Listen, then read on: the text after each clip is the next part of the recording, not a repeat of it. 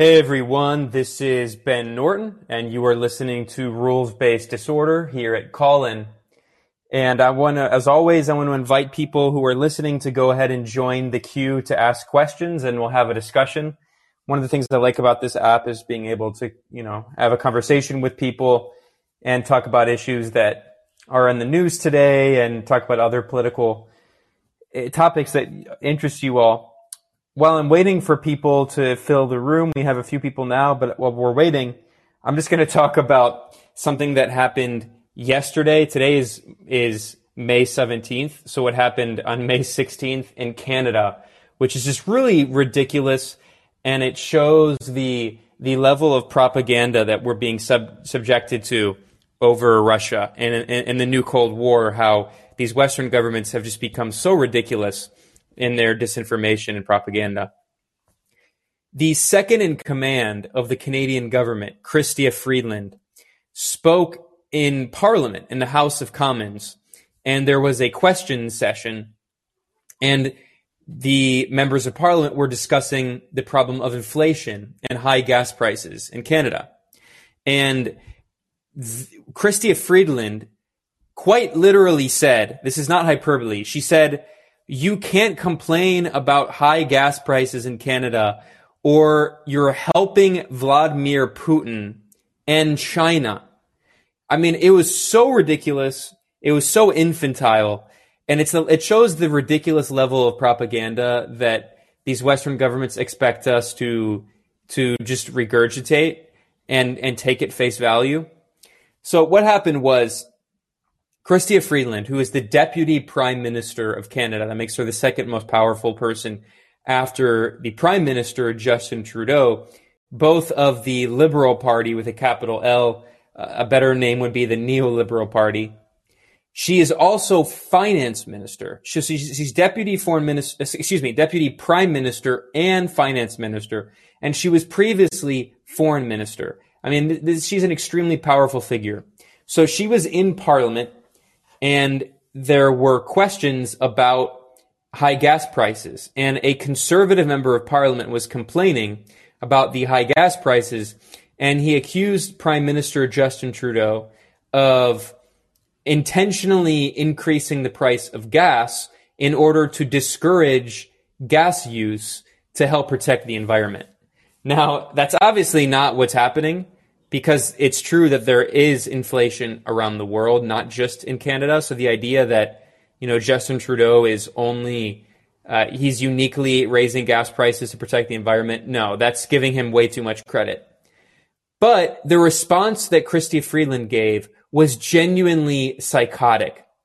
She said, and this is an exact quote, and this is exactly her words, quote, "I think everyone in this house needs to be mindful of the fact that none of us should be doing Vladimir Putin's work for him." And then she continued, quote, "That means we all need to recognize the reality and be honest with Canadians about the reality that inflation, including the higher price of fuel, is a global phenomenon. It is being driven by Vladimir Putin's illegal war in Ukraine. It is being driven by China's zero COVID policy." Now, this is incredible on so many levels. For, first of all, of course, just trying to blame Putin for everything. I mean, this is this is not new. You know, Putin, my, uh, you remember that, that dumb meme of "Thanks, Obama," like the guy with the popcorn whose his popcorn falls on the ground and he's like, "Thanks, Obama." I mean, this is the same thing with Putin. So, you know, uh, uh, something happens in the U S, there's a mass shooting, "Thanks, Putin," or uh, there's a car crash, "Thanks, Putin." And so her attempt to blame Putin for inflation is ridiculous, as I'll get to in a second, considering Western governments imposing brutal sanctions on Russia have very heavily contribute, contributed to the high levels of inflation. But even aside from that, she also tries to blame China's zero COVID policy, which is absolutely absurd.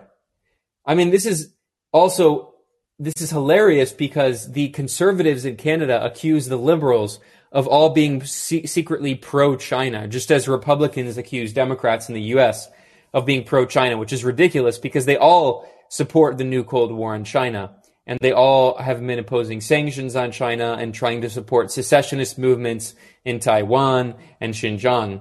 So her blaming China's zero COVID policy is ridiculous. But the attempt to blame Russia for the high inflation is so cartoonishly absurd. I'm going to quote a few lines from the Washington Post, of owned by Jeff Bezos, the two hundred billionaire. The Washington Post is, of course, a mouthpiece of U S intelligence agencies. Its editorial board is extremely anti-Russia and has so openly supported the sanctions on Russia. But even the Washington Post published an article admitting that, quote, excuse me, admitting that the sanctions, quote, are also exacerbating a political headache for Biden at home, inflation and worries about an economic downturn. And the Washington Post also admitted that, quote, sanctions, especially as they get more extreme, could contribute to higher prices in a variety of areas, such as energy and food products that use wheat. So we all, I mean, anyone who's actually serious knows that the Western sanctions on Russia have made, made the inflation crisis, which has, which already, by the way, predated the Russian invasion of Ukraine on February twenty-fourth. It has continued to make those, that inflation crisis even worse. And this Washington Post article also acknowledged that the inflation crisis, which is at a forty-year high in the U S, began before the February twenty-fourth Russian invasion. So Chrystia Freeland blaming Moscow is just so cynical, and it shows the level of disinformation and propaganda that we're living in right now. But of course, you know, anyone who knows who, who Chrystia Freeland is, she is the granddaughter of a Ukrainian Nazi collaborator. Her grandfather, Michael Chomiak, was the editor of a fascist anti-Semitic newspaper in, in Nazi-occupied Poland, and her grandfather printed that newspaper on a printing press that was stolen from a Jewish publisher who was sent to a Nazi extermination camp where he was killed. I kid you not, that is not hyperbole. Her grandfather was not only a Nazi collaborator, he literally was using a printing press stolen from a Jew killed in a Nazi extermination camp. And Chrystia Freeland, she knew that for decades, but she claimed that anyone who called her grandfather a Nazi collaborator was engaged in a so-called Russian disinformation campaign. Even though, like I said, this is not Russian disinformation. This is an objective historical fact, and she knew it. So it shows how cynical these Western government officials are, accusing anyone who says anything they don't like of spreading so-called Russian disinformation and blaming Putin for everything, even though they know that it's not Russia's fault. It's just so cynical, and it shows the level of the disinformation and the information warfare that are what we ourselves are being subjected to by these Western governments in the new Cold War. So I just wanted to begin talking about that because it was just so ridiculous. And I wrote an article about that over at multipolarista dot com. I was summarizing that in, in, in the intro here, but now I'm going to go ahead and I'm going to respond to questions. So anyone who's listening, please feel free to join the queue. And I'm going to go ahead and take a question now from Maximilian.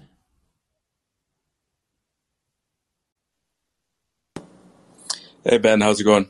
Good, good. How about you? Great. Um, so, yeah, I just wanted to add on to what you were saying, which is, um, I'm not sure if you know about this, but uh, the Canadian embassy actually served as, you know, basically a base for a neo-Nazi group, uh, S fourteen. Um, and we basically let them use the Canadian embassy uh, for their operations in the Maidan coup.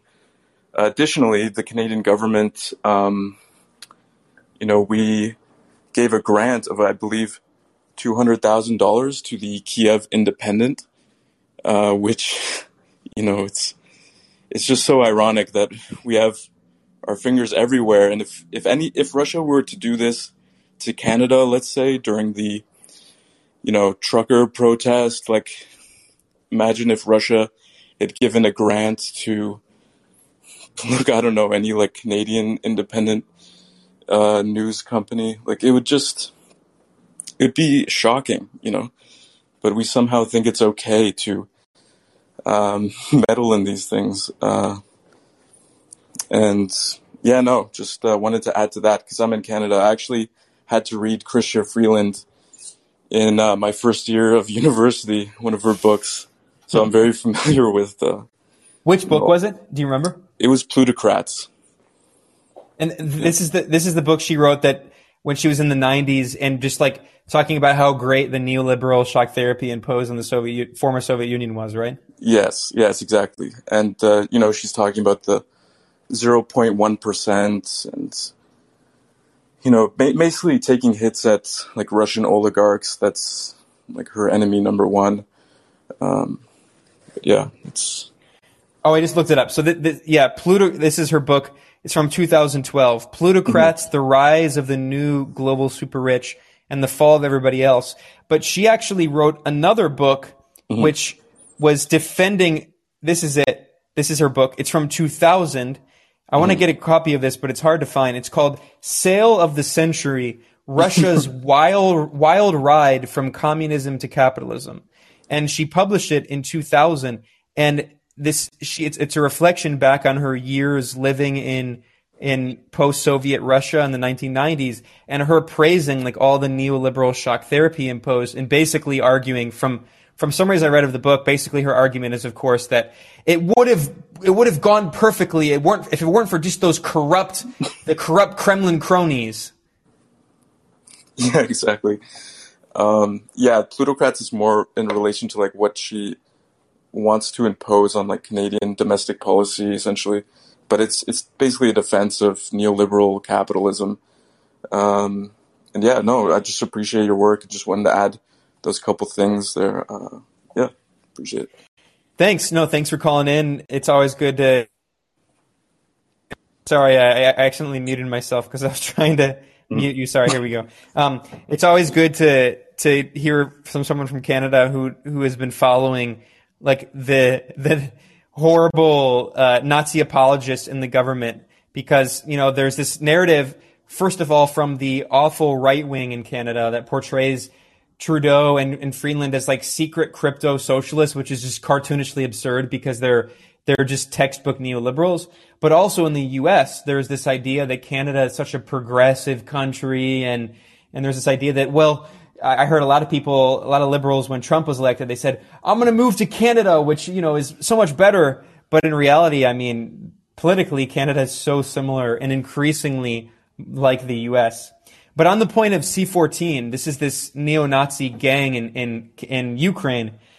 I, I didn't know about the Canadian embassy's role. That doesn't surprise me at all. But I also wrote an article back in twenty eighteen about how there was an a, a fascist and a so-called activist from C fourteen, this neo-Nazi gang in Ukraine, who spoke at a U S government-funded organization in Kiev, which is called America House, which is funded by the U S government. It's basically part of the embassy. It's like this kind of cultural arm, the America House in Kiev.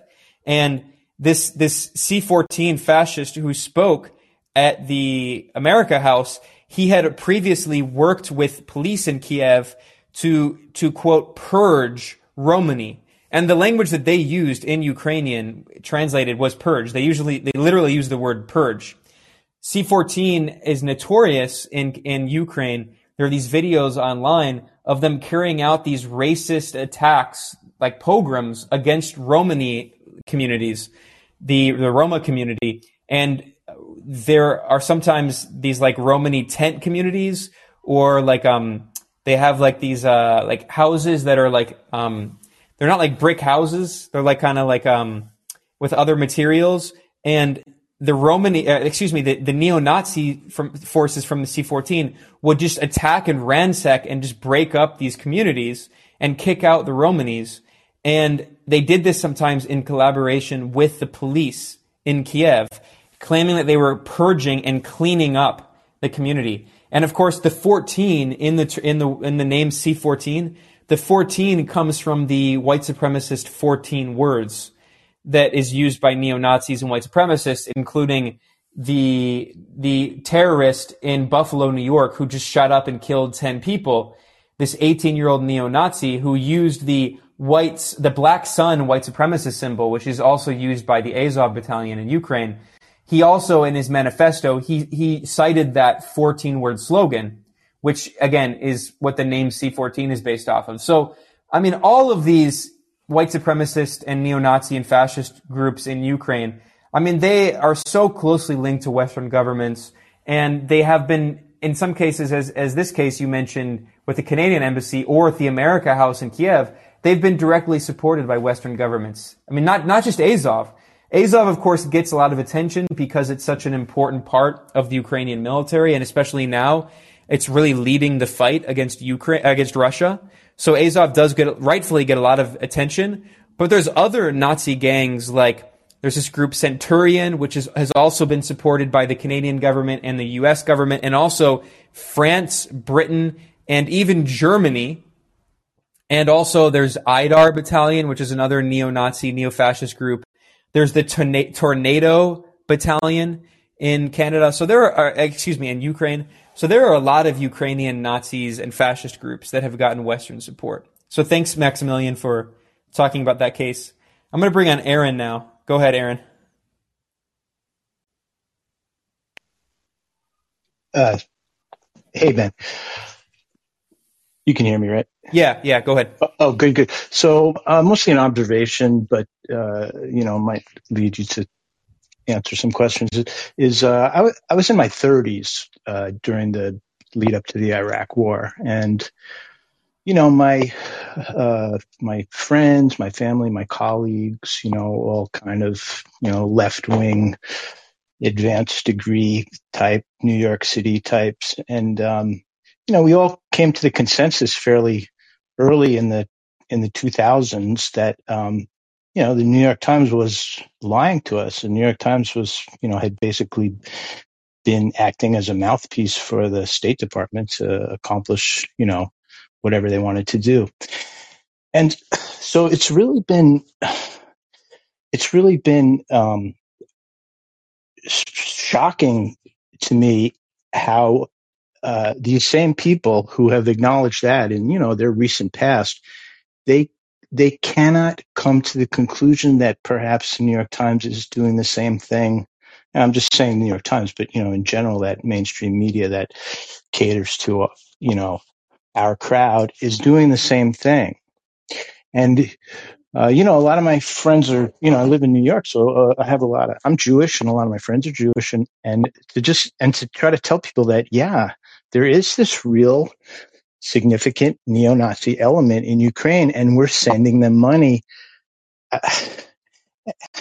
But they just can't, like, there's just a certain amount of cognitive dissonance uh, that really, I'm, I feel practically alone. I have a son, you know, who's in, who's, you know, in his twenties. He, he, he, he kind of agrees with me, but he said most of, most of his friends also are, are kind of just lapping up the mainstream media uh, uh, uh, characterization. And it's, I, I just can't believe it. I guess that's what I have to say. I, I'm, I'm really surprised that it, ha- you know, won't get fooled again, but it, it, it, it's not true. You're just constantly getting fooled. Yeah, well, great comment, Aaron. Uh, I'm just going to mute you sometimes just because of the extra background noise. Um, Yeah, great comment. I mean, it was Gore Vidal who talked about the United States of amnesia, right? And it's really sad, but there is, at least politically, the there is a very brief attention span and very brief memory, historical memory of any of these things. So for a lot of people, even the Iraq War seems so long ago. A lot of the the neocons who were architects of the Iraq War, like Bill Kristol, have all become card-carrying Democrats now, right? So it, the, there's also politically, there's a kind of political convenience for many liberals and Democrats to kind of forget those years. I mean, even Bush has been completely rehabilitated. I remember when Trump was president and so many liberals were praising Bush and saying that, you know, at least he, he w- was never like explicitly as racist as Trump. And I mean, it's like, what planet do you live on looking at the, the war on terror and the Islamophobic policies and, you know, I remember there was also an attempt to like to try to portray Bush and his paintings as like, you know, he's this cuddly old older man now who's who's forgiven. He's he can be forgiven for his crimes, and and he did that thing with Ellen DeGeneres, and I mean, it's so sad to see. That's not even ancient history. We're talking about less than twenty years ago, all of that just being completely erased. So it's not that surprising to see, but also I think one of the reasons that people are just so loath to believe that the U S government and other Western governments, not just Washington, could be supporting fascists and white supremacists in in Ukraine is simply little to no knowledge of actual U S foreign policy and history. Because if you think that the U S, you know, okay, that the Iraq War was a mistake, they often say, right? It was a mis- it was a horrible mistake. But if you don't really know anything about U S history and foreign policy, you would say, well, the Iraq War was a mistake, but it was an exception, and usually U S foreign policy is about democracy and human rights and all that nonsense. If you don't know about the history of Iran-Contra and the C I A supporting these fascist death squads who murdered civilians as intentional strategy, as a form of terrorism, because murdering civilians is effective. I mean, they understood that if you instill fear into the population, you can control them. If you don't know that history of the C I A partnering with drug dealers and, and drug trafficking to fund the Contras in the nineteen eighties, and then pumping and then dumping all those drugs in poor, largely Black and Latino communities in at L A and other parts of the U S, fueling the crack cocaine pe- epidemic. If you don't know that history, then the idea of the U S doing something like that now would just be like a crazy conspiracy. If you don't know about what the U S did in the nineteen nineties in the wars in Yugoslavia, in which the U S partnered with, when NATO partnered with the K L A, and the K L A was also engaged in drug trafficking, and there were numerous Nazis who were backed by NATO in K L A, including there was this guy in the K L A who, who infamously, he looked a lot like Hitler. And he, he was infamous for like making like this museum where he would like dress up like Hitler. And I believe he was Albanian. Uh, and he was part of the, the, the K L A backed by NATO. And they called him like the Albanian Hitler. So, I mean, th- this was actually, by the way, reported in the nineteen nineties. And again, just completely down the memory hole. No one knows that history. And then, of course, leading up to the two thousands and leading up to the Libya war, where the U S partnered with far-right Islamist extremists who ethnically cleansed black, uh, sub, black Libyans, sub-Saharan, or Libyans of sub-Saharan African descent, right? With dark skin. They were ethnically cleansed by these NATO-backed fascist Salafi jihadist groups, these gangs. That was even admitted by, well, not NATO's support for them, but the fact that they ethnically cleansed black Libyans was even admitted by Amnesty International. There was this gang in Libya called the, something like the Group for Purging Black Skin or something. That was the name of it. So, like, and then of course that brought slave markets back to Libya. So if people don't know any of that history, and then of course finally, leading up to Syria, right, where the C I A was supporting these Salafi jihadist groups. And so many people were like, the U S is not supporting moderate rebels.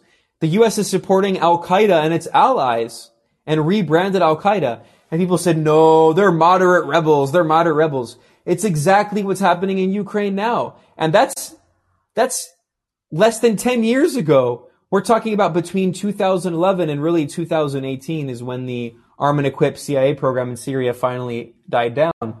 two thousand eighteen, two thousand nineteen. So if people can't even remember what happened five years ago, and they refuse to acknowledge what actually happened, where U S weapons went to ISIS and Al Qaeda, how are they going to acknowledge what happens today? I mean, it really shows the power of propaganda in the media. It is extremely powerful, and people still now believe the myth of moderate rebels in Ukraine. So, like I said, I mean, if we can't convince people what happened twenty, ten, five years ago, it's of course going to be very difficult to convince them what's happening now. And I think a lot of people, it's really hard to make that leap where they just acknowledge that they've been lied to their entire lives. It, it is really hard to break through that. But once you kind of do, I think it's easier from then on, right? Like once you kind of make that, that leap and acknowledge that, that so much of foreign policy reporting in particular in the media is just propaganda, then it's easier to see it in other ways. And then you can go back and read the history and go back to the nineteen eighties and see the C I A support for the Mujahideen in Afghanistan, which led to the rise of Al Qaeda and the Taliban. When, and then when you know that history, it's actually, as shocking as it is that the U S, and not just the U S, also Canada and Germany and France and Britain have supported Nazis in Ukraine, it's less surprising when you know that history. And you kind of even get desensitized to it, which is a, another problem in itself, right? So uh, I'm going to bring on, great, great comment and question, Aaron. I'm going to bring on Mike now. Go ahead, Mike. Hey, Ben. Uh, I want to pick your brain on a question here, but first I just want to kind of piggyback off what you were saying um, to Aaron. Aaron, I don't know if you're still listening or not, but I I was also raised in like a, a Jewish progressive quote unquote family. And um, since the start of the special military operation, I've experienced a very similar um, thing that you described, where like my family, my friends, pretty much everyone I know, despite knowing that we were lied to in Iraq, Afghanistan, here we are, and they believe, pretty much believe what's written in the New York Times or what's on C N N. But I do also, I, I think what Ben said is super important. Like I, I saw my uh, parents this past weekend, and finally, after four months, I had like a breakthrough in me trying to talk to them about what happened. Like, so I, I asked my dad like a month or two ago to go learn the history of what happened during World War Two with the Nazis and Western Ukraine. And so anyway, he went on his own and he did some research, and now he realizes what's actually going on. So while it might seem almost impossible at times to break through to folks, um, I guess I'm trying to say, like, don't be discouraged, because if you can give them the context, like Ben was saying, the historical context, you can make a breakthrough. And once they make that breakthrough, um, it, you know, it's all downhill from there. So, um, Ben, my question to you uh, has to do with something that Nikolai Patrushev said this morning. Uh, he's the Security Council president of the Russian Federation. A lot of people say he's like, after Putin, perhaps the most important or most powerful person in Russia. And he said, quote, "The situation around Russia's special military operation in, in Ukraine shows that the neoliberalism of the collective West is evolving right before our eyes into the ideology of neoliberal fascism, aimed primarily at eradicating Russia." So, I mean, a lot of people might hear that and say, oh, well, that's kind of hyperbole. But, you know, for those of us who live in the U S I, and are honest with ourselves, I think that we feel like the slide towards fascism has been going on for a long time. Um, it's not just like a recent thing since this special military operation started. It's actually been going on for a long time. So my question is, what do you think the responsibility, or first of all, do you agree with that? Do you think that the U S is now teetering towards or at a state of fascism or neoliberal fascism? And if so, what's the responsibility for progressive or socialist countries um, to respond to that? And, and I would say at the bare minimum, it's, you know, you shouldn't publicly denounce what Russia is doing and you shouldn't join the sanctions. But what else, in your view, should countries do to oppose um, fascism at this point, uh, or neoliberal fascism? I mean, do you think things like boycott, divest, sanction could be effective, or are there other things countries uh, you think countries should be doing? Great, great question and great comments. And I hadn't seen that that statement from Patrushev, and, and that's, I mean, I like that term, neoliberal fascism. In fact, I've I've seen people use that before, and I think it's it it has. I mean, people might use it in different ways, but I actually think it's it's a useful term in the sense that if you look at the rise of these new fascistic movements, which are pretty much entirely in the U S and Western Europe, but also to a lesser extent, you see in some parts of the global South, like India is a good example with the B J P party of Narendra Modi. They are fascistic movements, but they also are economically completely neoliberal.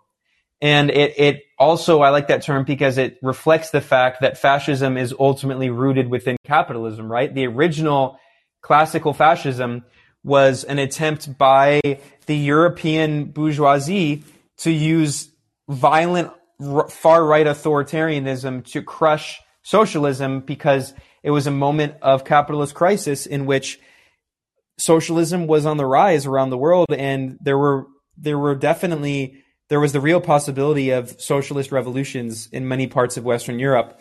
And fascism, especially Germany, right, which had one of the most advanced working classes, one of the most developed socialist movements with strong labor unions, and and it was a very progressive society before Nazism. And Nazism crushed all of that. It destroyed all of that. So I, I think it's it's an interesting comment on neoliberal fascism.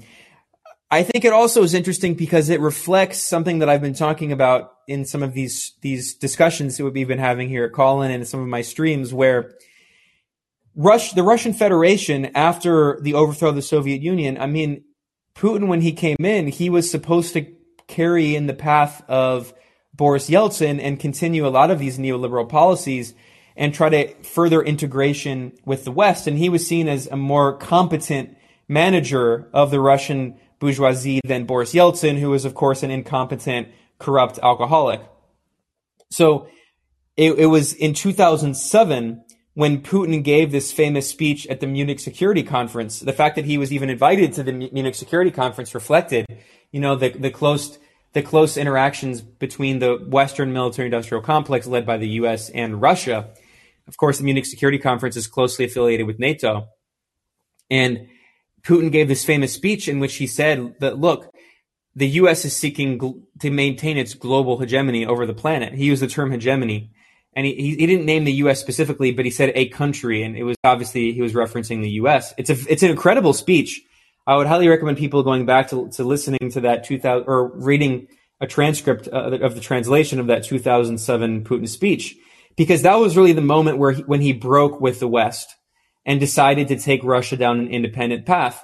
And since then, Russia, out of necessity, has been moving away from neoliberalism.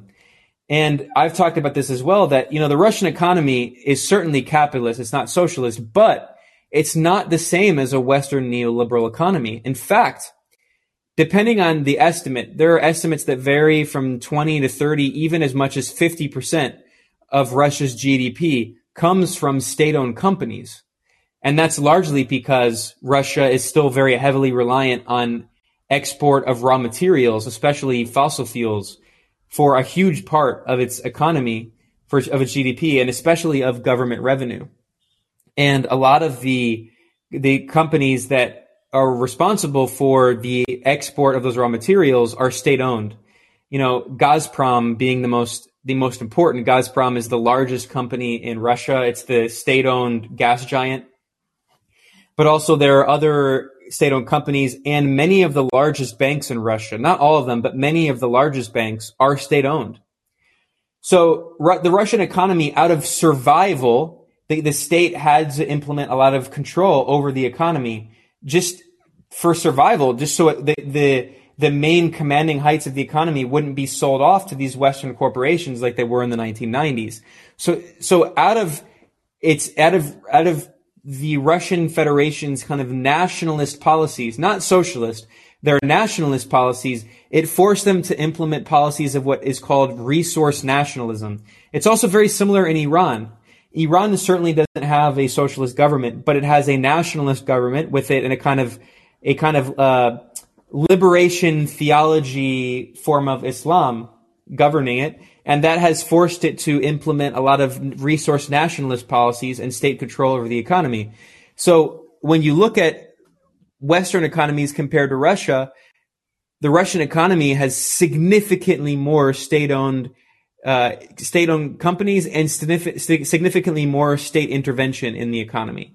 Now, it's not a socialist economy because even though there's significant state ownership, it's of course not state, it's not state ownership done on behalf of the working class, because, you know, this is, this is a touchy issue, because then you could, some people would say, well, if, if state ownership is what makes a country socialist, then Saudi Arabia would be socialist. Obviously, Saudi Arabia is not. Saudi Arabia is basically a, a kind of feudal economy where huge parts of the economy are still state-owned, but they're state-owned by the ruling family. So it's not even like a kind of resource nationalist, kind of uh, nationalist, kind of uh, develop, uh, kind of a form of capitalism that is is for, ruled by the national bourgeoisie. Instead, it's the ruling family, which is just feudalism.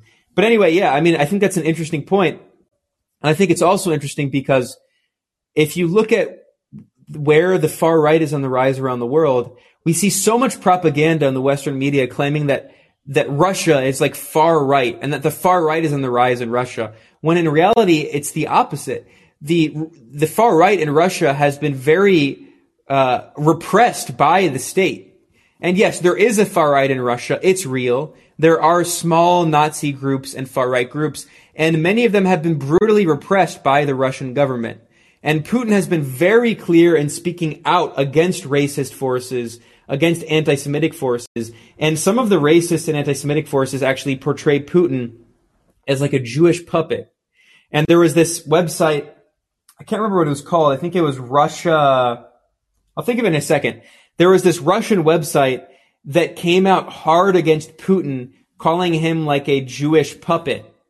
And Russia Insider, I think is what it was, Russia Insider. And it, it, just, it became extremely anti-Semitic and fascist and accused Putin of being like a Jewish puppet and all of this. It shows that in the context of Russia, Putin is a centrist. He's not, he's not on the far right. There is a far right, and he, and he has actually repressed the far right. But of course, he's also not part of the Communist Party, the Russian Federation, which is the main opposition group. And it's the second largest party in Russia and does very well in the elections. So, if you look at where the far right is actually on the rise, it's in the West, in the U S and in Western Europe and in Canada. The far right is increasingly powerful. And we see that not only with, you know, Donald Trump and Marine Le Pen and the New People's Party of Canada and Maxime Bernier, but also with all of these Nazis who just carry out constant terrorist attacks like we just saw in Buffalo. There's so many mass shootings. And basically the way I see that is like the, the Taliban, the Pakistani Taliban attacks in, in Pakistan. Like Pakistan has basically, ever since the nineteen eighties, when, you know, the Pakistani intelligence, I S I and the C I A in Saudi Arabia supported, you know, the Mujahideen, it led to blowback and all of these like fascist gangs of Salafi jihadists who just like never disarmed, right? Because they got all these guns and they just never disarmed after the war in Afghanistan. And Pakistan has since then has had a constant problem for decades of like this low level insurgency that has just constantly been an issue of, of these terrorist attacks carried out by the Pakistani Taliban, which is different from the Afghan Taliban. And basically in the U S, that's what we have in the U S is like this low level insurgency where there's just constant terrorist attacks by neo-Nazi forces. And that's just like seen as normal. So, yeah, I think it's an interesting quote, uh, an interesting comment about Western neoliberal fascism. Because, again, if you look at a lot of these neo-far, these neo-fascist far-right movements, they're economically completely neoliberal because they're not afraid of a socialist threat, a socialist revolution like the classical fascist movements were. Instead, they, they're just all completely neoliberal. And in India, it's a great example of a far-right movement, the B J P, that is economically completely neoliberal. And by the way, I just want to briefly point out, because I mentioned something earlier about this Albanian Nazi. I, I found what I was referencing. It was an article in The Guardian in nineteen ninety-nine. Again, this stuff was, it's been reported in mainstream media. It, the, the article in The Guardian is titled, "Hate-Filled Town Where Hitler Gets a Laugh." And it's a report from Kosovo. And the subtitle is, Amin Shinovsky, Amin Shinovsky, may be eccentric, but he typifies a place where speaking the wrong language can be fatal. And they talk about this guy who they call him Adolf Hitler's double. and he walks around in the ethnically divided and explosive town in northern Kosovo, and they say that he, they call him a clone of Hitler. They say it's as if the nightmarish film The Boys from Brazil has come true, where clones of Hitler are manufactured from cells preserved from the dead Führer. And they say he might be eccentric, but his face uh, symbolizes the continuance of virulent, virulent ethnic intolerance. So anyway, the point is that this guy is like a Hitler supporter who dresses up as Hitler, and he lives in Kosovo. And they say that he was a guerrilla with the recently dis- disbanded Kosovo Liberation Army, where he won a reputation as a fierce fighter who commanded real respect among the ethnic Albanian locals. So this guy was in a NATO-backed f- fighter group. He was an, a significant commander within the K L A, which is backed by NATO. And this dude is a literal Hitler supporter who dresses up like Hitler in Kosovo, which, of course, the U S and Western Europe supported breaking away from Serbia. And they accuse Serbia of being the fascists. Meanwhile, this dude who was backed by NATO is a literal Hitler supporter who dresses up like Hitler. And this is reported in The Guardian. And all this stuff is just, it's just memory hold. It's reported in mainstream media and then everyone forgets about it. Like Operation Gladio, like Operation Paperclip, like the Reinhard, the Reinhard Gehlen gang, in which the C I A took the head of Nazi intelligence on the Eastern Front and brought him into the C I A. And that just, no one even knows that history. And all of the Nazi scientists who worked at NASA. I mean, this stuff is just, it's so well documented, but it's just not known. So thanks for that, that question, Mike. I'm going to go to Ken now. Go ahead, Ken. Hey, Ben. How you doing? All right. Um, so, yeah, I think, I mean, one of the things that's really bugged me is, um, like, there's this portrayal of Nazis. There's this, like, fixation with Nazis in American and uh, history and film. And it always bugged me, and I never knew, like, exactly why it bugged me so much, but then it, the more I learned about American history, the more it was clear to me why it was bothering me. And and this is not making a comment about you, your subject and you talking about it, but um, I think that like part of this like fixation on Nazis and how evil they are um, is kind of, there's some of it coming from like this American chauvinist um, angle, where there's like finger pointing uh, at, look at this like ultimate evil. We would never do that. We would never be that bad. Look, that, that evil is out there and not within us. I mean, if you look at American history, I mean, the, the Nazis were actually inspired by American racial law and the cleansing of Native Americans. There's a book called Hitler's Ameri- American Model, uh, where it talks yeah, it's about a great they, book. I highly yeah. recommend everyone to read that. It's so good. And and you, the more I've learned about like the founding fathers, uh, like in college, it would just bug the fuck out of me, like how much they were put on pedestals. And the more I found out, like through Chris Hedges um, and, and other academics talking about how these myths that we've been spoon-fed our whole lives uh, about George Washington and all these founding fathers, like, Were were just that. I mean, they, they were anti-democratic aristocrats. They wanted to, part of the tension was they wanted to expand and take more Native American land. They wanted to, uh, and the Brits were, were setting up a line, uh, kind of a, a line that they couldn't cross. So they got upset by that. They wanted to keep on practicing slavery. And the British were kind of, there was some rumblings about outlawing it. And so like that, that was their bread and butter. Um, so there's just so much in, internal inconsistency. There isn't even consistency even within that given time of like the, the philosophy that they were trying to espouse. It was all just, you know, framing uh, for the benefit of these aristocrats. And I think like once we start uh, cracking the mythology, going far uh, that that far back, um, looking at like how the Spanish American War was started by uh, a false flag. Uh, the U S S, I think Maine it was, um, they wanted to start a fight with Spain, and they and they took, I mean, Spain's colonies. I mean, no, not no excuse for that. But still, the, it just exchanged hands from one colonial imperial power to another.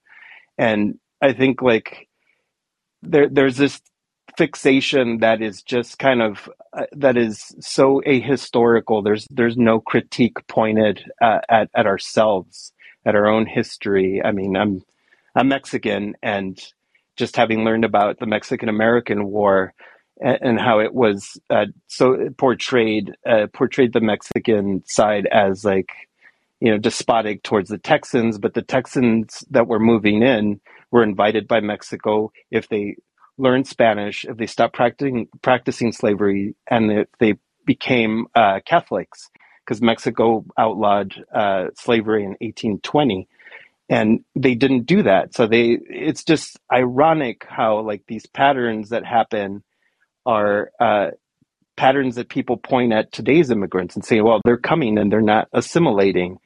Um, it, there's just so much mythology that's just shoved down our throats. And I think that it's a good it's a good thing to start to point out, like with facts, all these different uh, fallacies that, that, that we have in our history books, so that we can see that it's been rotten from the beginning. It's just been so rotten. And I think that'll kind of give people more skepticism in, in their interpretation of today's events, um, w- without just accepting like all these like horrible uh, intelligence agencies that have done, yeah, that, that you know, perpetuated uh, programs like Operation Paperclip, among many, many others. So. Yeah, great comments, Ken. I want to thank you. Uh, very good comments. And I agree one hundred percent that, you know, this fixation, this obsession with Nazi Germany, I mean, it's very important to study that history, but it also is sometimes done at the expense of studying the other horrific crimes committed by other European colonialist powers. And let's not forget that the Nazis, as you said, were directly inspired by the U S settler colonial project of, you know, using concentration camps against indigenous peoples, Uh, also, uh, Jim Crow laws, and the uh, we we see that the Nuremberg laws, the Nazi race laws, were directly modeled after Jim Crow, and the and Nazi Germany also got its ideas from for extermination camps from British colonialism and also German colonialism, which is even less discussed. German colonialism in southern Africa before the Nazis came to power, because Germany was also colonial power. So, a very important point. I want to thank you for pointing all of that out. Um, I also just want to say really quickly, I, I apologize to everyone, but um, I'm just gonna, I'm gonna, I'll, I'll, I will take everyone who's in the queue here, but um, I just want to say, please, no one else should join the queue, because I have uh, five more people, and, and I kind of have a time limit. So, um, I, but I am gonna take everyone's. I'm gonna speak for about twenty more minutes, but I'll take every single question here. Um, because, you know, you all been patiently waiting. So thank you, Ken. Great comment. I'm going to go ahead now and go to Michael, who's next in the queue. Oh, my bad. One second. All right, go ahead, Michael.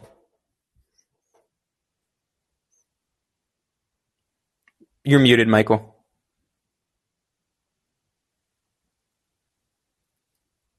Um, my bad. Uh, I accidentally made you a speak. Oh, I'm sorry, Michael. You go. You feel free to join uh, the queue again. I'm sorry about that, because I made you a speaker, and then, well, I will take your I will take your question, Michael, if you go back to the caller the queue, caller queue. But while I'm waiting for him to join, I'll just take Lance here. Sorry about that.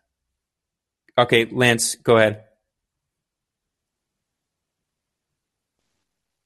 You know, you do great work. I love uh, you know reading you. Uh, thanks for taking my call.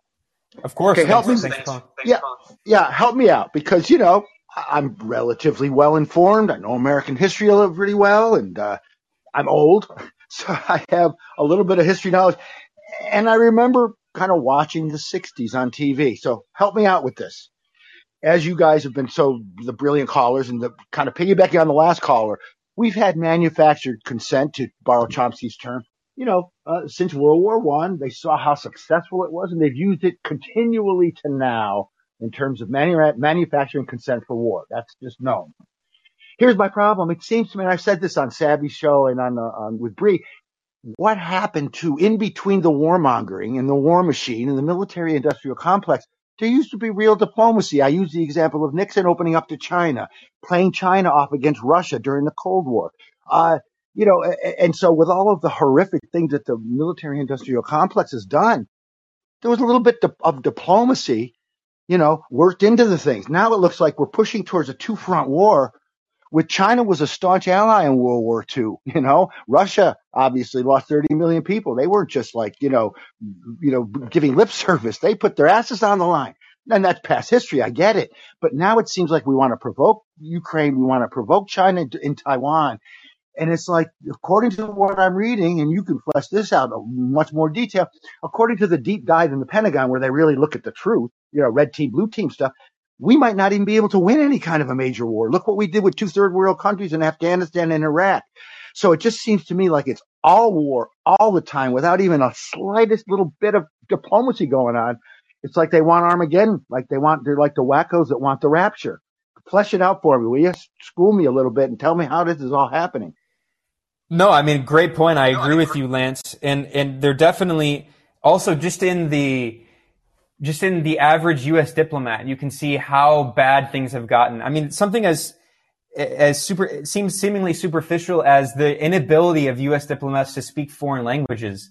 I mean, in my experience in Latin America, listening to U S ambassadors try to speak Spanish, it is just hilarious. Like, I've heard, I've heard high schoolers in Spanish level two speak Spanish better than the U S ambassadors to like Peru or Bolivia or these other countries. Like, it's, it really shows the quality of so-called diplomats in the U S. And I think that it's reflection of that colonial hubris, right? Because when you're so used to just dominating the world, people become so disinterested in learning about the rest of the world. They think the rest of the world is irrelevant. They treat the rest of the world as irrelevant. And that's clearly reflected in the political priorities. It's reflected also in the academia, uh, in, in the, in the academic institutions themselves, right? Because What, what produces U S diplomats?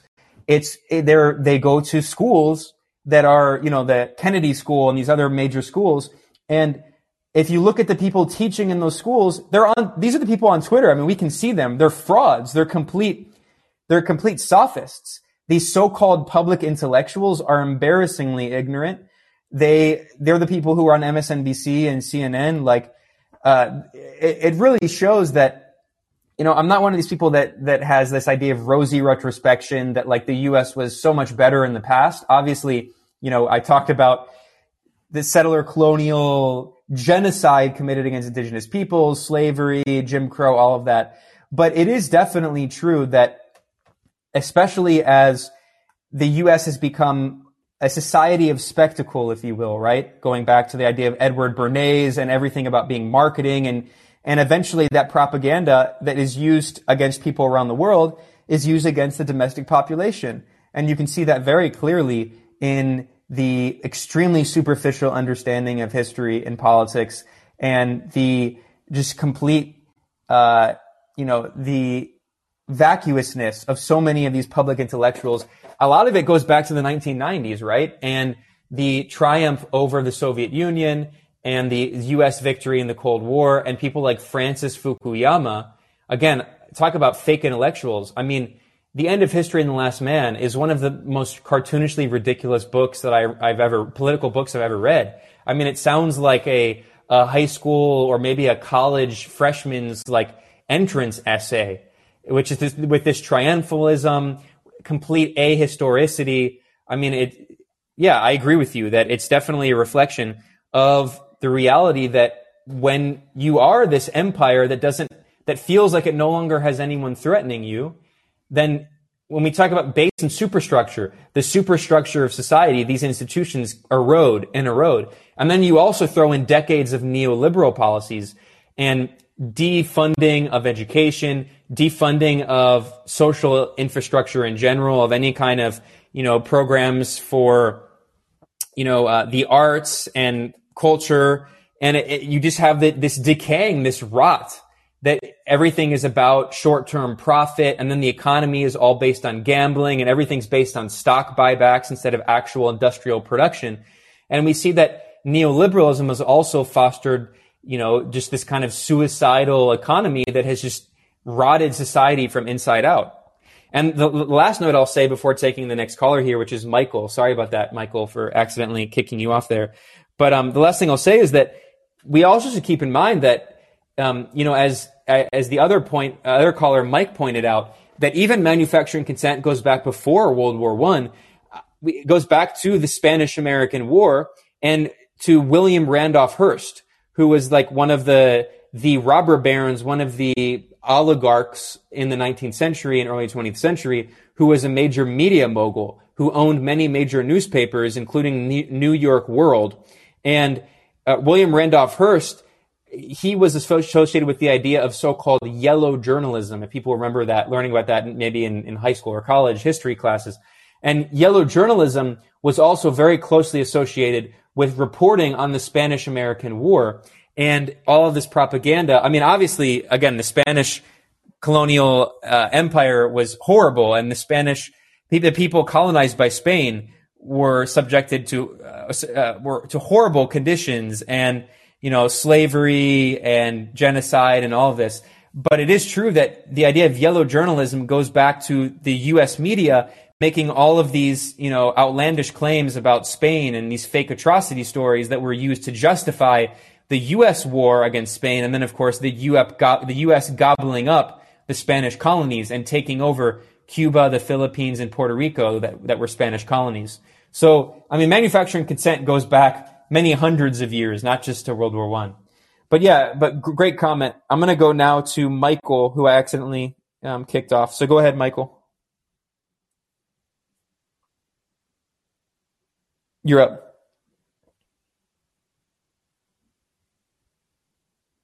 You're you're muted, Michael.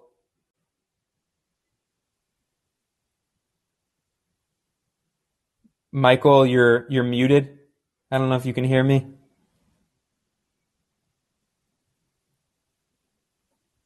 Um, so I, sorry, I mean, I hate to kick you off, but, uh, you have to unmute yourself and there's other people waiting. So, all right, well, um, I'm going to move, I'm going to move to Andrew now. Sorry about that. Oh, there we go. You're, there we go. Go ahead, Michael. You unmuted yourself for a second. You're still muted. There you go. I can hear me? I can, yeah, I, go ahead. Okay, one quick comment. I think I think a, a lot of left-leaning commentators would uh, uh, do a service by making uh, more reference to the J F K assassination and the overwhelming evidence of C I A and general deep state involvement in the G- J F K assassination and cover-up. But beyond that, I, I was curious. I, I, you know, I, I've read about how uh, sanctions can be as deadly as, as warfare, in terms of trying to uh, coerce uh, better behavior from other nations as, a, as sanctions as a foreign policy tool. I was wondering if you think it seems to me uh, one way, one effective way of getting for the U S to get other countries to uh, change their their be, their behavior would be to target sanctions toward the, the oligarchs who run that nation, just like there's oligarchs who run the U S. I mean, I know it's kind of a moot question because the U S would, isn't really interested in targeting members of its own uh, elite, financial elite. But it, it does. It seems like, for example, with Ukraine, uh, the U S could uh, start seizing assets of, uh, you know, the top twenty uh, oligarchs in Russia, and that would not affect the general population, in, you know, the rank and file in uh, Russia. And it seems like that would be more effective. I, I wonder if you think that's a Uh, a practical w- way to go. Yeah, great, great question, Mike. Uh, Michael here. I'm just going to mute you because there was an echo. Yeah, first of all, on J F K, I mean, I agree with you. There definitely, I, I think uh, Oliver Stone has helped a lot to try to bring more attention to this. I mean, there are so many shady questions that are unanswered and may never be answered, but it's so clear that you know, the C I A was definitely involved in many ways in the J F K assassination. And the fact that the Warren Commission was overseen by Alan Dulles himself, I mean, you know, the the leading C I A criminal, along with Gerald Ford, by the way, is is really just cartoonishly ridiculous and shows that, that the Warren report was not a serious investigation. And, you know, I'm definitely, there are people who are researchers on this who who know infinitely more than I do. All I'll say is that, you know, I, I did read the book J F K and the Unspeakable by uh, James Douglas, and there's incredible stuff in there, and it's just objective. I mean, it's just from open sources, from U S government resources, it's very clear that the C I A was involved, and uh, it really shows that the U S is not a democracy, that The U the the U S national security state, which is, acts on behalf of Wall Street and the capitalist class, will not allow a democratically elected leader who will go against the interests of the capitalist class and of the empire, and who will try to pursue peace with socialism. They only want war on socialism. As for as for your comments about sanctions, I mean, yes and no. The idea of targeted sanctions is what you're getting at, of targeting oligarchs. I mean, that, that sounds nice, but the issue is that the concept of targeted sanctions, one, they're never actually targeted only against oligarchs, right? But also, furthermore, we have to understand that the thing about sanctions is it's not just who they target specifically and what in institutions they target specifically. Because the U S government, for instance, going back to twenty fifteen, when the Obama administration passed an executive order declaring Venezuela a, a, quote, extraordinary threat to the national security of the United States, which is absolutely ridiculous, of course. Then the Obama administration imposed targeted sanctions against Venezuelan government officials and other prominent people in Venezuela. But what happened is that, you know, you could say that those were only targeted against individual people. And obviously, this is against Venezuela, a country with a socialist government, a progressive government. It's not targeting, you know, capitalist oligarchs. But the issue is that the U S always said, well, those are targeted sanctions. But what happens is that when a country is hit by sanctions, what happens is that other businesses and other countries, other governments around the world are afraid of doing business in that country because they know that, one, more sanctions are coming down the road, and two, they might get hit with, with what are called secondary sanctions. So what happens is that a lot of businesses and governments become too, they can become overly sensitive and they overcompensate for sanctions. So, I mean, yes, I mean, there is an idea of doing, you know, boycott, divestment and sanctions, B D S against apartheid Israel. And you, I mean, there is potentially the idea, I guess, of sanctions against imperialist countries, but of course, the U S government is never going to do sanctions against an imperialist country, you know, like a Western European ally, or against itself, of course. And yes, China and Russia have responded to U S sanctions proportionately by imposing sanctions on U S officials and U S companies and things like that in proportionate response to U S sanctions. But we have to keep in mind that there's no such thing really as targeted sanctions, because if you're, especially if you're a country in the global south that, that has a smaller economy and you get, and someone imposes sanctions on you, that means that in the international market, it's going to be a huge disincentive for other businesses and other countries to invest in your country, even if it's not investing in a state industry, state-owned industry. And it creates this ricochet effect, which is exactly what happened in Venezuela. So starting in two thousand fifteen, these sanctions basically made Venezuela totally toxic to every financial institution and company around the world, and they all just withdrew, and people stopped investing in Venezuela, which created a de facto blockade even before Trump officially declared the embargo on Venezuela in two thousand nineteen. But yeah, also again, you know, the U S is not going to impose sanctions on capitalist oligarchs that serve its interests. So, Uh, interesting comment, but yeah, especially about J F K. I mean, I agree. Um, here's Andrew now. Go ahead, Andrew. Hey, Ben. Hey, everyone. How you doing? Um, good. Real quick before my actual question or comment is, uh, definitely agree with some of the earlier callers and yourself mentioning that the U S fixation on Nazi Germany and Nazism, and albeit a very whitewashed version that doesn't mention the fact that Henry Ford, Prescott Bush, and others were heavily financing and supporting them, that there was a large U S Nazi party that was also um, supporting them. I think it's just a really necessary piece of state propaganda to kind of build the myth of what is American history in people's minds. Um, so I'm glad people mentioned that. What I'm actually wondering is along the lines of, you know, U S financiers and, and others in Britain and uh, the capitalist Western countries at the time financing the rise of Nazi Germany, and then kind of um, having a, a sort of, you know, they talk about the Soviet non-aggression pact, but there was a Western non-aggression pact hoping the Nazis would attack the Soviet Union. And then you see this repeated over and over again, like you mentioned in Kosovo with, you know, straight up Hitler cosplayers in the um, the Kosovo Liberation Army. We see this in Ukraine, um, financing and, and backing fascism. And then when you look at this rise of extreme right-wing ideology and fascism in, in the West, um, in the U S particularly, do you think that that is like um, is kind of a backup tool that's being kept on a on a side burner in case it's needed to put down a, you know, like the growing union movement in the U S, or is it all blowback? Um, and then one little shameless plug is I am going to do a show at uh, in about an hour on uh, the slight lessening of U S sanctions on Cuba and the upcoming Summit of the Americas, if anyone's interested. But Ben, I'd love to hear your thoughts on the homegrown fascism. Is it is it really stoked by these same kind of forces as a U S, you know, a domestic tool, or is it kind of accidental blowback?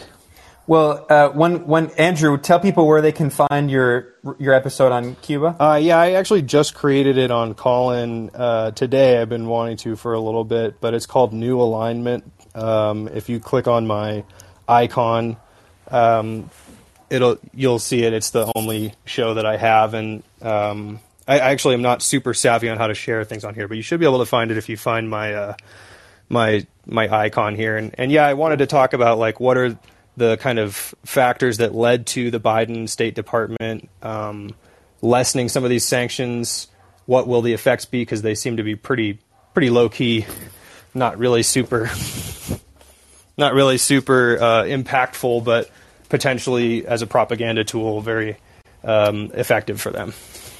Well, great. Um, great comment. Great question, Andrew. Um, so I'll say uh, people should check out a show. Unfortunately, just to tell people, I do have a hard stop in, in like a ten to fifteen minutes. So I, I'm going to try to take everyone's answers or questions. So I, I apologize. I'm going to answer. Normally, my answers are way too long, but I apologize. I'm going to answer pretty briefly to all these questions. But um you made an interesting point really briefly about uh the refusal to acknowledge the historical context around the Molotov-Ribbentrop Pact, which was not an alliance. It was a non-aggression pact. And immediately after the Soviet Union signed it, it spent all of its resources building tanks and weapons, preparing for war with Nazi Germany. But what's never acknowledged is before the Molotov-Ribbentrop um, Ribbentrop Pact is the Munich Agreement in nineteen thirty-eight. In which Nazi Germany, France, Britain, and Italy signed an agreement together, which is what allowed Germany to take over the Sudetenland of Czechoslovakia. So, I mean, there is so much Western Nazi appeasement, and this is also is not to mention the other Western governments that had non-aggression pacts and even alliances with Nazi Germany. And let's not forget that the Axis powers, it was called the Anti-Comintern Pact, between Germany, Italy, fascist Italy, and fascist Japan. Their, their alliance was built on anti-communism, the Anti-Comintern Pact, and that's never acknowledged. But really briefly, you raise an interesting point about this idea that's been referred to as the strategy of tension, right? The idea that, you know, some of these fascist groups are allowed to, are cultivated or allowed to exist or supported by the national security state as a check on the left to prevent, you know, revolutionary forces, left-wing forces from being able to take power. I think we should take this idea very seriously, especially in Western Europe, you know, with the strategy of tension and Operation Gladio in Italy. It's very clear that a lot of these fascist groups that were supported by NATO and the C I A were, were being supported also as a way to turn the entire population further to the right, to prevent the left from having the possibility of taking power. Because, of course, when people are afraid for their security, they tend to become more conservative, right?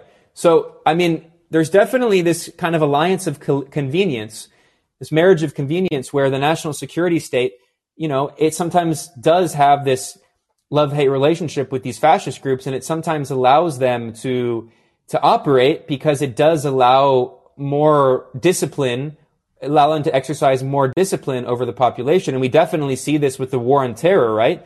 With a lot of these, you know, Islamist extremist forces that were supported by Western intelligence, but also kind of allowed to operate because they served Western foreign policy interests. But also, it's not necessarily a bad thing if every once in a while there's a Western terrorist, att- a terrorist attack in the West, because then it means that they can, you know, push through ma- more military industrial complex or more uh, contracts that are beneficial to the military industrial complex. They can push through more police state policies, and they can help, you know, advance their own power. Of course, they, they, they want to balance that. They don't want it to be too out of control. But it definitely, there is this kind of marriage of convenience. And I think people do need to study more of the concept of the, uh, the strategy of tension, because this idea of the strategy of tension, I mean, it's not like it's just this one time thing that only happened in Italy in the nineteen seventies and eighties. It's, it's a strategy for maintaining power. And I think it's a very real strategy that could still be continuing today. So I'm going to go ahead and jump really briefly here in the next ten minutes. If you can keep your questions short, please. I'm going to go to Jay now. Go ahead, Jay. Hello, can you hear me? Yeah, I can. Go ahead.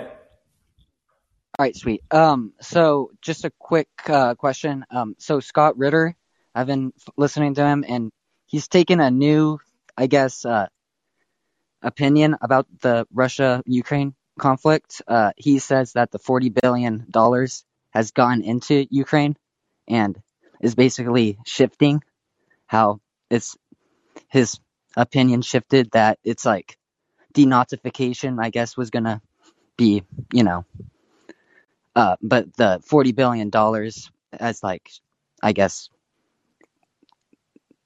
you know, affected the denazification objective. Like the Donbass is still, he thinks that objective is still gonna be good, but the denazification throughout Ukraine, that's gonna take a hit from the forty billion. So I wonder what's your opinion on that. And then I also have a quick uh I just want to ask, like, what was your uh um reason for leaving the gray zone, and uh are you still on good terms with the gray zone? Uh I I can't really get into to the gray zone stuff. I'll just say uh you know as I said it originally when I left, that we're going in different political directions. Um, but uh, as for, and I also just want to be respectful to people that I used to work with, and don't want to establish this precedent of just like uh, speaking badly about people that I used to work with. But we're definitely going in different political directions. But um, as for uh, your question about Ukraine and what Scott Ritter said, yeah, I haven't seen that specifically from Scott Ritter. His analysis is very good. And, and I mean, he's he's a very good military analyst in particular. I mean, he's got history as work, um, working in naval intelligence, and his analysis has been very helpful to me to understand the conflict. I would say that um, I'm not sure if the forty billion dollars is going to change the uh, inevitability of a Russian victory in the war. But also, I just don't realistically think that denazification can happen in Ukraine. This is a country that has been so thoroughly infiltrated by far-right forces ever since the twenty fourteen coup. We need to understand that the, the Western-backed coup in twenty fourteen overthrew the elected government of Ukraine, which, yes, was a corrupt government. There is, you know, it's certainly not some kind of like leftist model. Viktor Yanukovych was not a great, you know, leader. He was definitely corrupt, but he was also an independent leader, and he was pursuing, to some extent, what was in Ukraine's national interest in balancing Russia against the West in its foreign policy. And since they overthrew the Ukrainian government, the state became so just riddled with extremist fascistic forces. And at the same time, it became so eroded by corruption, by neoliberal policies. Ukraine economically only survived because of more and more debt from the I M F. Meanwhile, Ukraine has become the poorest country in all of Europe. There has been a mass exodus, not only of people who fled because of the violence in the Donbass, but also because of a lack of job opportunities, increasing crime. I mean, Ukraine has become a failed state. And now the billions of dollars flooding in are just going to help, they're going to help prop up these fascist gangs, which are what have kept Ukraine from completely collapsing.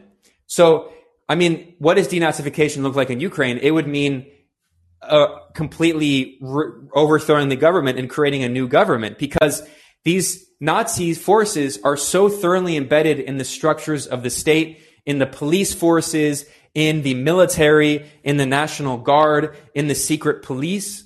And how can you have a new government, a new state, without just basically doing like what the U S did for debathification? And we saw how much of a disaster debathification was in Iraq, right? Like this idea of having a complete denazification of the Ukrainian government, the Ukrainian state, I just don't realistically seeing it happening. I mean, it, it, when Russia says they want to denazify, I don't doubt that they're trying to denazify. Obviously, it's in Russia's interest to to exaggerate the influence of Nazism in Ukraine. But at the same time, it is very real that, especially not, not within the political apparatus, but within the state security apparatus, which is not elected. I'm not, I'm not talking about members of, of the Rada, the parliament. I'm not talking about mayors and politicians. Within the military, police, National Guard, Nazi forces are, they're completely overwhelming. So I honestly have no idea how this is going to look in the future. Like I said, Ukraine is, is a failed state. And it was before Russia invaded. And of course, the U S and NATO bear a huge responsibility for turning it into a failed state. It was a corrupt oligarchy in twenty fourteen. But when the U S and NATO overthrew that elected government, they are responsible for turning it into the failed state it is today. So good question. Um, I'm going to jump now to Owen, last two here. And I, again, just really briefly, please, if you can. Go ahead, Owen. Sure thing. Thank you for joining us today, Ben. Uh, my question was about specifically censorship online, and I wanted to ask you, how do you believe that the recent increase of social media censorship will affect the modern resurgence of unions and collective organizing that's happening online? That's a really good question. Thank you, Owen. Um, You know, I do focus a lot on like foreign policy and censorship of people criticizing, you know, U S imperialism and wars and the military-industrial complex.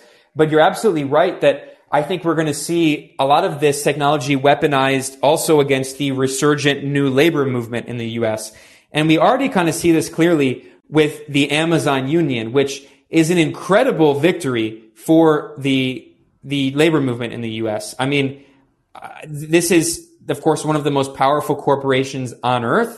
So the fact that that at least one sh- one shop floor for now, and this is the beginning, was able to unionize, it's going to be a huge shot of adrenaline into the arm of the U S labor movement, which is really exciting, and I'm happy to see that. Not to mention, you know, we had Striketober last year, and there were strikes in tons of different companies. Uh, you know, we saw John Deere, and there's been a lot of uh, f- uh, fast food workers um, who have gone on strike. So it's it's been really cool to see. But at the same time, I think it's going to be a two-pronged approach. One, we always see attempts at co-option, co-optation, and we saw this clearly with uh, Chris Smalls was invited to the White House. And I like Chris Smalls. I have confidence in him. I think he's got pretty good politics. I haven't seen him comment a lot on international politics, but, I mean, that's fine. I mean, he's involved in the labor struggle in the U S. But the fact that he was invited by Biden to the White House shows that right up to the top of the U S political class, there's already concerted attempt to try to co-opt these figures, just as, you know, anytime that there's a mass movement in the U S, Black Lives Matter, or, you know, the environmental movement, there's always an attempt by big corporations and big foundations and the Democratic Party to try to co-opt leadership. So I think what we're going to see is not only censorship of people criticizing imperialism, but we're going to see censorship of the radical wing of the labor movement, of socialists and communists and anti-imperialists who, yes, obviously they want more unions and they, they want workers to have more power, but they also want to situate the U S worker struggle in an international struggle against imperialism. We're going to see censorship and attacks on that, that radical wing of the labor movement, and we're going to see the more liberal wing, people who are more sympathetic to the Democratic Party and who will, yes, they'll defend unions, but they'll also do it within the framework of the Democratic Party. They're going to be promoted on social media, in mainstream media, by the political class, by the Democratic Party. We've seen that for many years. And the A F L C I O, which used to be jokingly referred to as the A F L C I A, has a long history of playing that role of of purging the radicals from the labor movement and trying to be much more friendly to imperialism and the Democratic Party. So very good question. Thank you for pointing that out. And finally, I have to I have to jump here in, in, in a few minutes, but I'll um, I'm going to bring on Loken here for the last uh, last caller. Go ahead. Hi, thank you. Um, I'll try to be quick, but um, so I'm a Palestinian. So obviously you're aware of the events that are happening in Palestine right now. Um, I mean, since nineteen forty-eight, but just specifically more like right now. Um, and as you can imagine, obviously it's a little difficult and stressful to see this like uproar um, in America specifically, um, and like kind of this like blind support for Ukraine. Um, in the sense where, you know, like seeing Ukrainian flags everywhere. I've seen Ukrainian flags flying with the American flag um, in the cities, things like that. Um, even going shopping, you know, they everyone is asking you, oh, would you like to donate an extra blah, blah, blah to Ukraine? Things like that. Um, and obviously the double standard is clear, but I guess I kind of just want to ask, like, why do you think that is? I mean, I know the media we get is obviously all based on America's interest. Um, and I know the relationship between America and Israel is extremely strong, so I could understand that aspect of it. But I guess I just want to know your opinion of why, you know, we're so strongly supporting Ukraine, um, m- like while turning a blind eye to other things that are happening. Yeah, great question. And yeah, yeah, it's always, thank you for bringing up Palestine. It's always so important to talk about the uprising going on by the Palestinian people right now against apartheid Israel, the massive repression, and also the massive repression in Western so-called democracies. Specifically in Germany this week, there were large pro-Palestine protests, and Germany brutally cracked down. The police were arresting anyone who had a Palestinian flag. They arrested a lot of Palestinians in Germany who are leaders of the, the movement there. And it's incredible seeing this country that, you know, was responsible for the crimes of Nazism now trying to, to punish the Palestinian people and people who support Palestinian liberation as, as a way of trying to prove that it's like moved past Nazism. But in fact, it's still acting very Nazi-esque, and it's supporting Nazis in Ukraine. So it's pr- ridiculous. By the way, speaking of Ukraine, apartheid Israel has also armed Nazis in Ukraine. And we know that because there was a great report by the Electronic Intifada going back to twenty eighteen, back four years ago now, showing that the Azov Battalion, this neo-Nazi group that was incorporated into the Ukrainian National Guard after the two thousand fourteen U S-backed coup in Ukraine, the Azov Battalion posted videos on its YouTube channel with Israeli Tavor rifles.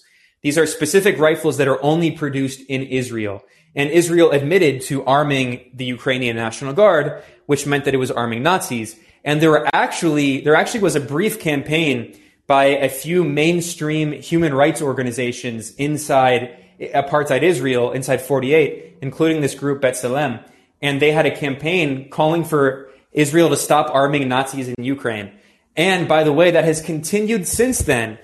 Israel has continued sending military support and weapons to Ukraine, and that has ended up in the hands of Nazis. So, uh, you know, these things are all directly related. Of course, why the double standard? I mean, the U S has, there's always been this double standard toward apartheid Israel. And of course, as you pointed out, the U S and, and Israel are extremely close allies. Israel's an extension of the U S empire. It's basically the fifty-first U S state. And It was Israel as a project was created by the British Empire, and then after the U S kind of absorbed the British Empire at the end of World War Two, it became, especially after nineteen sixty-seven and the occupation of of parts of Egypt and Syria and the West Bank, it, it, Israel became like a protectorate of the U S. So that, exp- of course, explains why there's so little critical media coverage of apartheid Israel, why the media coverage of Israel is just ridiculous. Like, for instance, the New York Times publishing this insane article saying journalist uh, dies at, fifty, at age fifty-one or whatever, not mentioning that she was shot in the head intentionally by Israeli snipers when she had a helmet on and a, a bulletproof vest that said press on it. So uh, that, that propaganda, unfortunately, is not new. But the double standard for Ukraine, I mean, it's because Ukraine right now is serving as an as a U S proxy. And this has been acknowledged more and more by U S officials and mainstream media that the war in Ukraine is a proxy war, that the U S, as Defense Secretary under Biden just said, um, Lloyd Austin, who, by the way, is a, is a former board member of Raytheon, Lloyd Austin admitted that, that the U S goal in Ukraine is to weaken Russia. And that's why they're spending tens of billions of dollars flooding Ukraine with weapons. Not only is that money, of course, going into the pockets of the military-industrial complex, this is tens of billions of dollars for, for U S and other Western weapons manufacturers. But at the same time, they're also using Ukrainians as cannon fodder to bleed Russia. So anything that they can do to raise more attention to that struggle is a way that they can help weaken Russia. And it's all based on this obsessive idea that the U S can overthrow the Russian government, can overthrow Putin, and can install a new puppet like Boris Yeltsin, like in the early nineteen nineties. And Joe Biden himself, actually, he accidentally let the cat out of the bag in a speech in Poland, and he said the U S goal is overthrowing the Russian government. It's regime change. So that's why everywhere you look in the U S, there's this propaganda campaign, because they're manufacturing consent, trying to get people to support this war in Ukraine, because this is a war that the U S truly thinks can be used to overthrow the Russian government. They truly think that Russia is losing the war, and they think that that they can create so much political and economic instability inside Russia that Putin is going to be overthrown in a kind of palace coup internally by the Russian security establishment.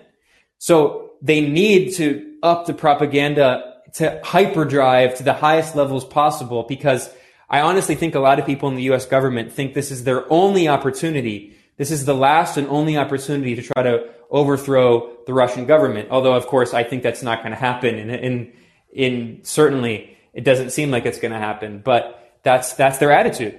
And and Biden gave it away with his speech in Poland. So with that said, I want to thank everyone. This was a great chat. I had a really good turnout. We had many great questions, good discussion. This, of course, is going to be available here on Callin after. So people, if they want to, if they missed an earlier part of it or they want to listen to it, definitely check that out. And I will be doing another stream like this, another discussion, live Q and A this week. Today is Tuesday. I'm probably going to do it on Thursday. I do two a week here at Callin. So definitely join me again. Check out on Twitter. I'm going to tweet the link to the other Q and A session that I'm going to do in a few days. And if you weren't able to ask a question today, or if you have another question, please definitely join here at Callin. This is my show, Rules-Based Disorder, and I'll see you all next time. Thanks a lot.